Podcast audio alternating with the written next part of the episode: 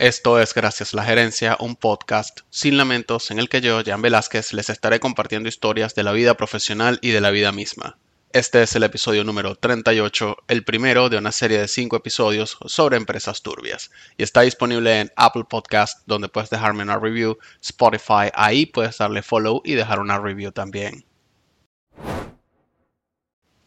Los temas, historias, eventos o sucesos contados en este podcast son fácilmente verificables en diversas fuentes públicas de información o se trata de una anécdota convertida en episodio o quizá de una ficción escrita por este servidor y no tienen más agregado que la narración de los mismos en un contexto de humor. Dicho esto, ahora sí, comenzamos.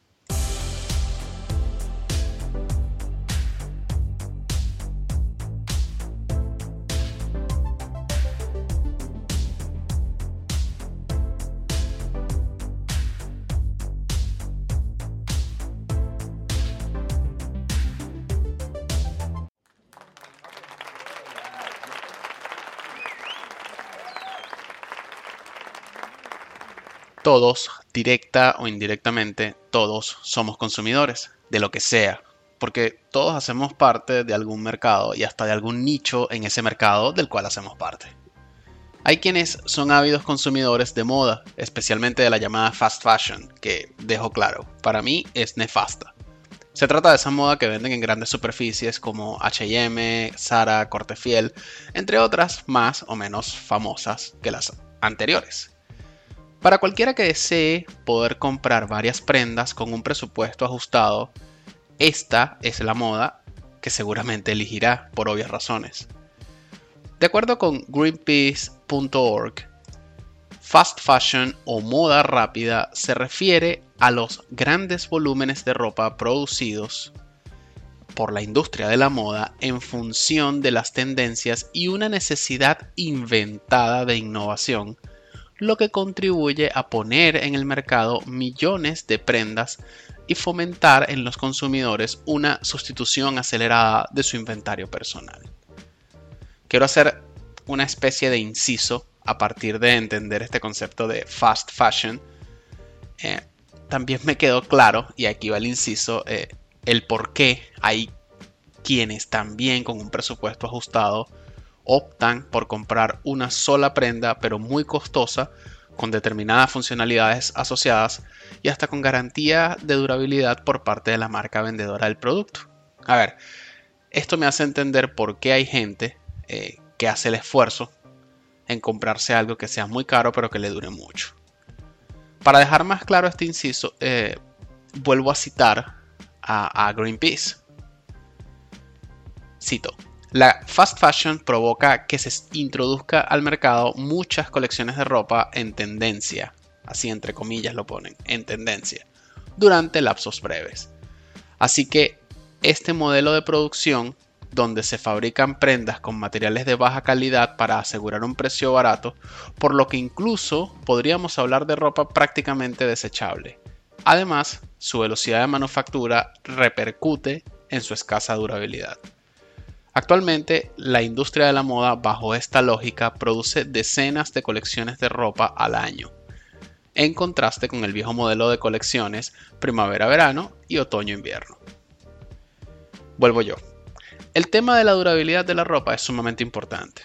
Un par de zapatos Columbia, y digo Columbia por poner un ejemplo, suelen ser costosos, pero realmente muy buenos, resistentes y duran mucho. En mi caso, tengo unas botas de esa marca y recién a los 3, casi 4 años ya comienzo a pensar en reemplazarlas.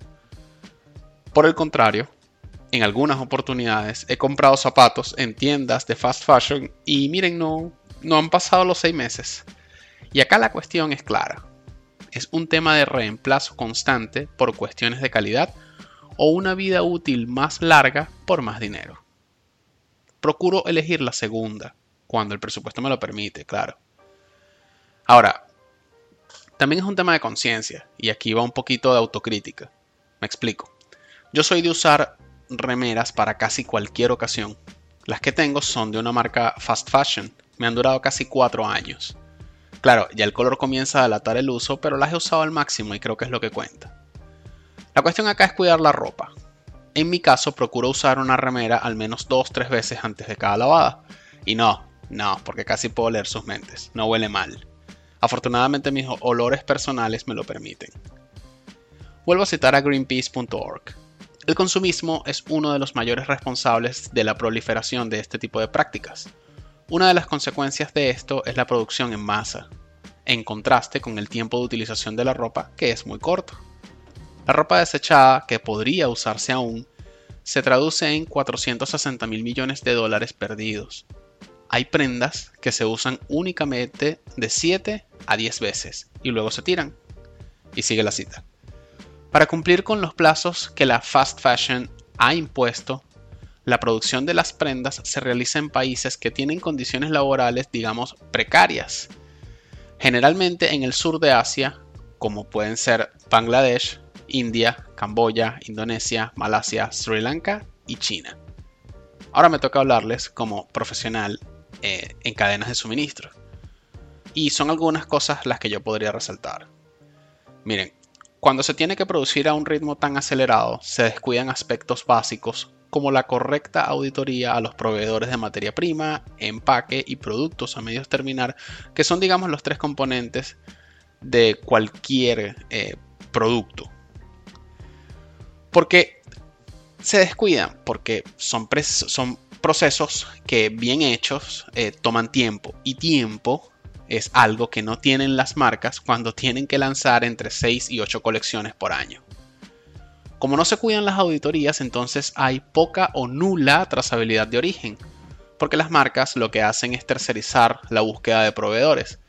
De esta forma, ellos descansan en otros su propia responsabilidad. Por eso es que cuando se destapan escándalos de, con, este tipo de, marcas, con este tipo de moda, eh, siempre se escudan en argumentos como que le hemos pedido a nuestro proveedor central que deje de trabajar con esas subcontratistas ya que no refleja nuestra cultura y ética y por ahí se van.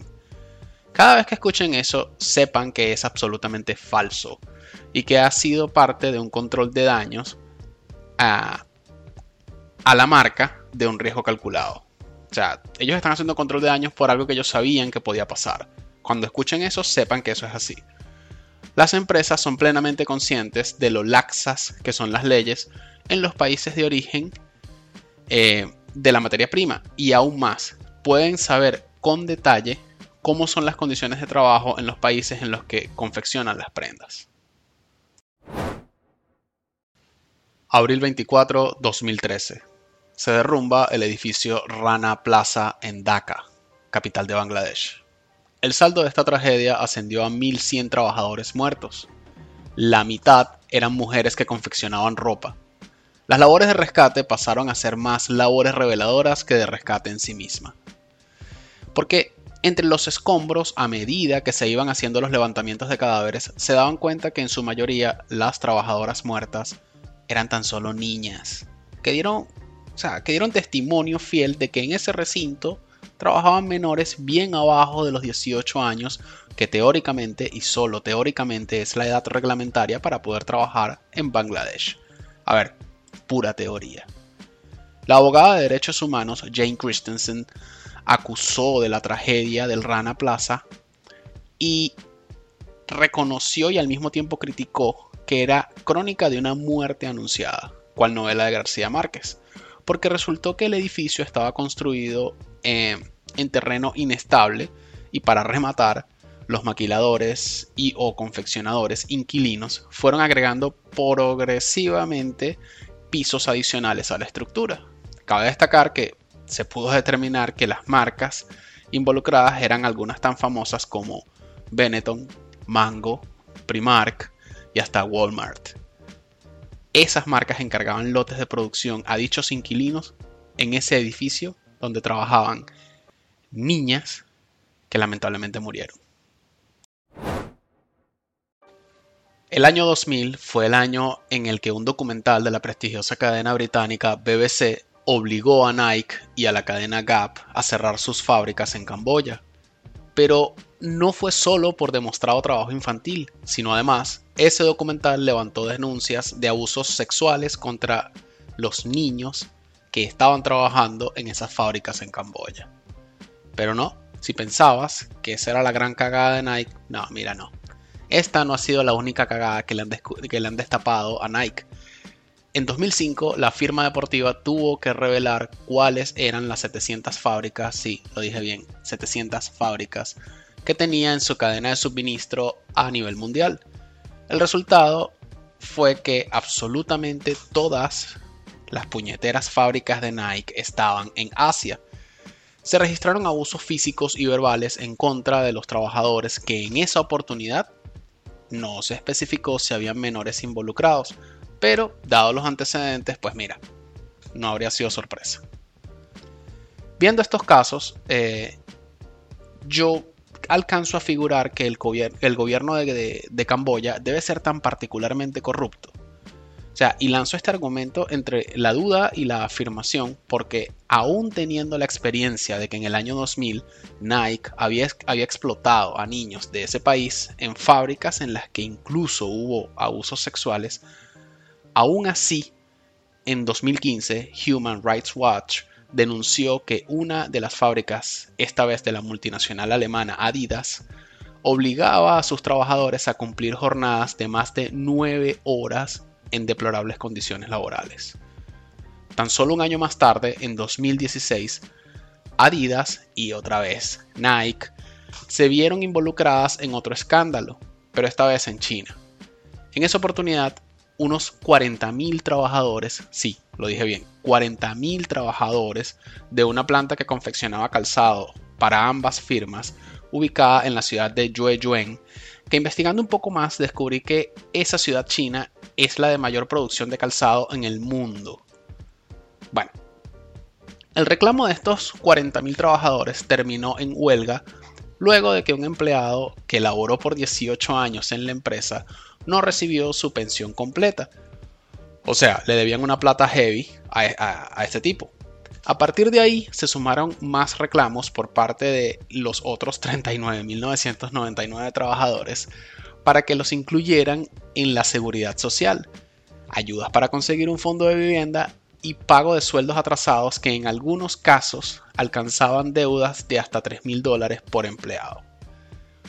Yo no alcanzo a imaginarme cómo sería tener a 40.000 personas encabronadas hasta la madre y reclamando activamente sus derechos. De lo que sí estoy 99% seguro es que debieron haber tantos intermediarios, eh, tantas contratistas, que los responsables reales, o sea, los peces gordos que manejaban esa planta, nunca, pero nunca lidiaron directamente con el problema. Y eso me encojona tanto. O sea, miren, yo pensando un poquito más allá, trato de imaginar cuántas marcas más, cuántas marcas más confeccionarán calzado en plantas de esa misma ciudad, de Yueyuan, con trabajadores en similares o peores condiciones laborales. La vaina es, ¿cuánto tiempo va a pasar para que salga a la luz otro escándalo? ¿Y cuál será la firma que deberá hacer control de daños a su marca pero de que hay más cosas ocultas, mira, las hay. Todos alguna vez consumimos productos de cualquier tienda de ese tipo, de fast fashion. Eso es comprensible porque es ropa y zapatos realmente baratos y si buscas bien puedes encontrar cosas de mediana calidad. Lo que yo sí estoy muy consciente es del trabajo infantil, de la esclavitud que hay detrás de cada prenda que compro y la gran contaminación que esa industria causa al planeta, que ahí no nos metimos mucho, pero eso también pasa. Soy consciente al mismo tiempo que no está en mis manos el cambiar las leyes o la ética de las empresas, pero siempre hay una manera de ayudar. La mía es usar lo más que pueda cada prenda de vestir que le compro a esa gente porque ciertamente así hago menos fast al fashion.